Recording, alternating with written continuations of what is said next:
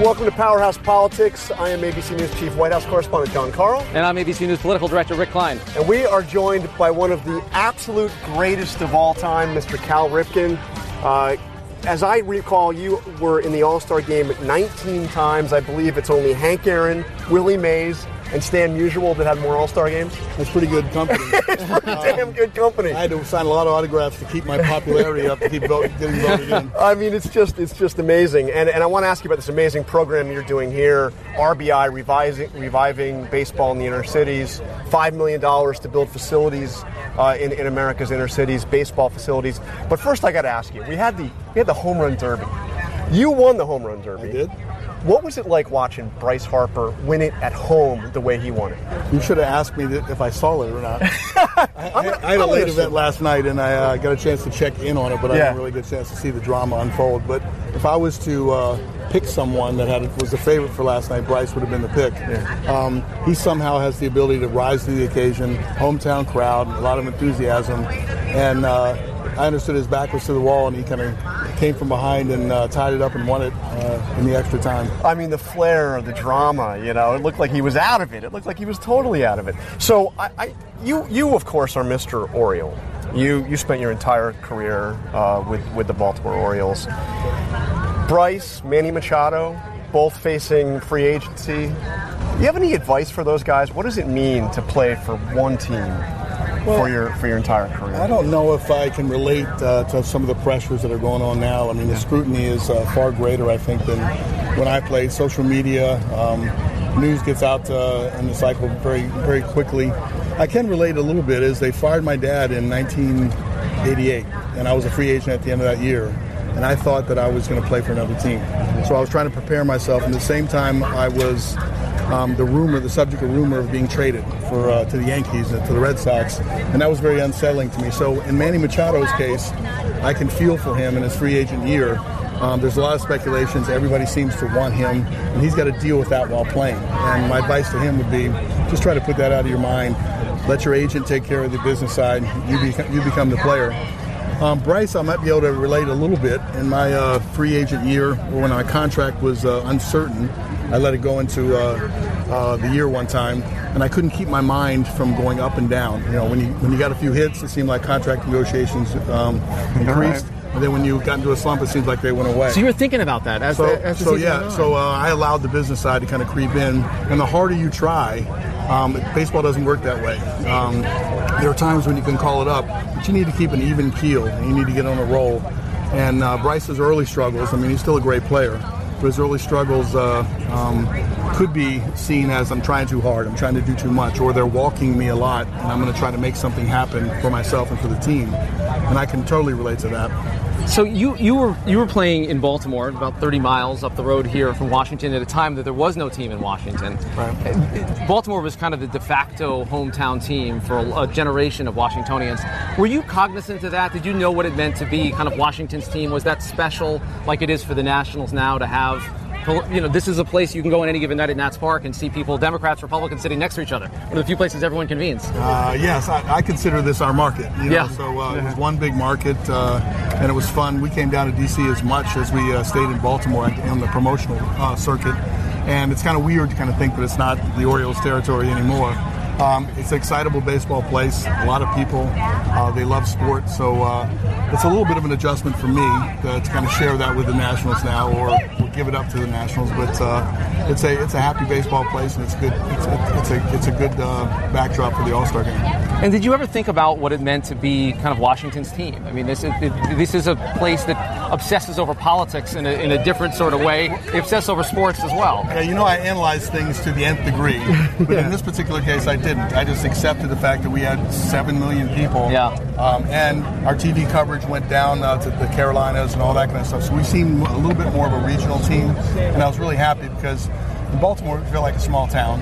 But when you add Washington there, it seems like it's a, it's a gigantic city. So I was always happy and proud to um, to have this as our area. I want to ask you about some of the changes to the game. Uh, one of the, one of the things there's a lot of talk about now is the defensive shifts. And actually, Scott Boras, Bryce's agent, has brought this up and said that's re- that's why his batting average is low this year.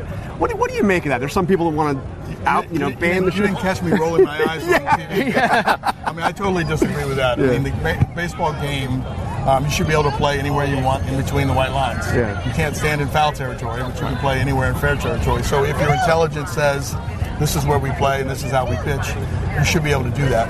I think you're going to find out that the shifts um, and, and you're starting to find out don't work as well as they originally thought they did. They seem to be something that people had some success at doing, and then all of a sudden everybody did it. Um, uh, my example would be Joe Maddon with uh, Tampa Bay. They shifted more than anybody in the beginning, Yeah. and now you look at them now, and they shift less than any, anyone in the beginning. So I think your analytics will start to prove out that it's not the exact way to play the game. So I think it's an overreaction to say you put more people on one side of the infield. You have options as a hitter. You can adjust to that, and uh, I just I don't think the shift is uh, is a cause for lower batting averages. What about some of the rule changes to speed the game up? I mean, the, the one that kind of bothers me, honestly, is the uh, the intentional walk. You don't have to throw the four pitchers pitches anymore. At, at first, that bothered me because I'm thinking that's kind of an amateur thing. Yeah, you know, yeah. it's uh, to speed up the uh, rule. But as you watch it a little bit more, you know, how many times do you mess that up at the Yeah. big league level? You can Yeah. throw and catch. So I mean, that doesn't offend me. A clock seems to offend me a little bit um, at the big league level to say, okay, you got to throw a pitch within. Um, but, uh, I think you can shape the game by doing that in the minor leagues and kind of increase the pace. Um, but the game of baseball is, a, is an intricate, complicated game, and you need to let it kind of flow. And I think uh, if you put too much emphasis on speeding up, you lose some of that. George Will has proposed banning Velcro. Uh, I mean, did you, I mean, did you, you didn't even wear batting gloves for, for the beginning, did you? Or, I mean, Uh, uh, yes, mean, I did. I'm, you? I'm But- not that old. So, Helmet's uh, the whole thing. So I had one batting glove in the beginning, Yeah. but uh, it's an advantage to be able Yeah. to control the Yeah. sweat and then control Yeah, the dirt on your yeah, bat yeah, and hold on the bat. So one of the focuses of this program of reviving baseball in the inner cities is it, focusing on the fact that there's so many fewer African American kids playing baseball these days, and you see it in the numbers in the major leagues. What's behind that, do you think, and how do you turn it around with programs like this and just generating interest in all the communities in So I, I don't know what the cause is for uh, why certain people are playing in the big leagues and whatnot. To me, it seems like it's becoming more of a world sport, and Yeah. you're attracting uh, talent from all over the place. Um, you know, in uh, our programs, uh, we're not looking at finding big league players. We're looking at helping kids, and we've decided to build fields uh, to create outdoor classrooms. for us. Now we'll find a big leaguer every once in a while, but um, we used to do that one field at a time. And thanks to Dan and Group 1001, we now can Five uh, million dollar donation. yeah, five million dollars uh, they pledged and put up, which gives us the ability to leverage that to raise other funds, Yep. and then we can start to plan um, a bigger picture. And then MLB's RBI program. Um, now we have the pro- programmatic part. They have a they have a great history and depth of reaching those kids. So I would say, if MLB's part of their program is to expose the sport, you know, to people that can't always play the sport, that's a good thing for them. But to us, it's worrying about sending kids in the right direction and making them uh, um, uh, people that can contribute to society and, and, and be good and kind of move, nudge them in the right direction. So I think our, our agendas are a little bit different. We're, we're not trying to find big league players. We're just trying to help kids. It's it's it's a great it's a great program. It's a great goal. The Washington Nationals have the Nats Academy, which which is exactly like that. They're not trying to. It's not even all baseball. It's it's about it's about helping kids. So I know you have to go, but I've got two kind of hometown questions for you. Um, First of all, I was down at the uh, the Fan Fest, and you see all the, the awards. You have the, the Hank Aaron Award for the best uh, offensive player. You've got the um, uh, you've got you know various awards. Jackie named- Robinson Award. Jackie Robinson Clemente Award. You've got awards named for various players who were dominant. Rod Carew, uh, uh, Tony Gwynn Awards for batting average. We have the Gold Glove Award. You're a Baltimore Oriole. I would say arguably the greatest defensive player of all time is Brooks Robinson. For sure. So I'm trying to get something You're lobbying? here. I'm lobbying. In Washington, What do you- you're lobbying? What do you what do you what do you think about the idea of renaming the Gold Glove Award the Brooks Robinson Gold Glove Award? Can we get you on board? Uh, for sure. Okay. I'm with, I'm with you. Uh, that was an easy one. He was my hero growing up. um, he was amazing at third base. Uh, he earned every one of those gold gloves. And uh, so if there's someone that's deserving of that, uh, um, that naming that award, it's him. Okay, we, we, we started a All right, movement. we got it. It starts got right it here, going. and then and then my my final hometown question, really hometown question here is, When the Matt, when the Nats were looking for a manager a few years ago, and they ended up hiring Matt Williams, you were under consideration. You thought about it. You decided not to do it. Do we think we can get you here in a Nats uniform, managing this team as the next manager of the Washington? Uh, you know, I've been flattered uh, many times where uh, um, uh, clubs have inquired about me doing that, and for some reason or another, it didn't work out in that phase of your life. Um, and now I'm starting to make different decisions. So I don't know if that's passed me by, or I still have a little bit left in my tank. I often thought about uh, when I retired from baseball, I went into a new area of business, and uh, you can apply your principles and your uh, logic to those uh, lines of business, but you needed help. Um, in the uh, in the big league scene, I spent my whole life understanding uh, that part of the game.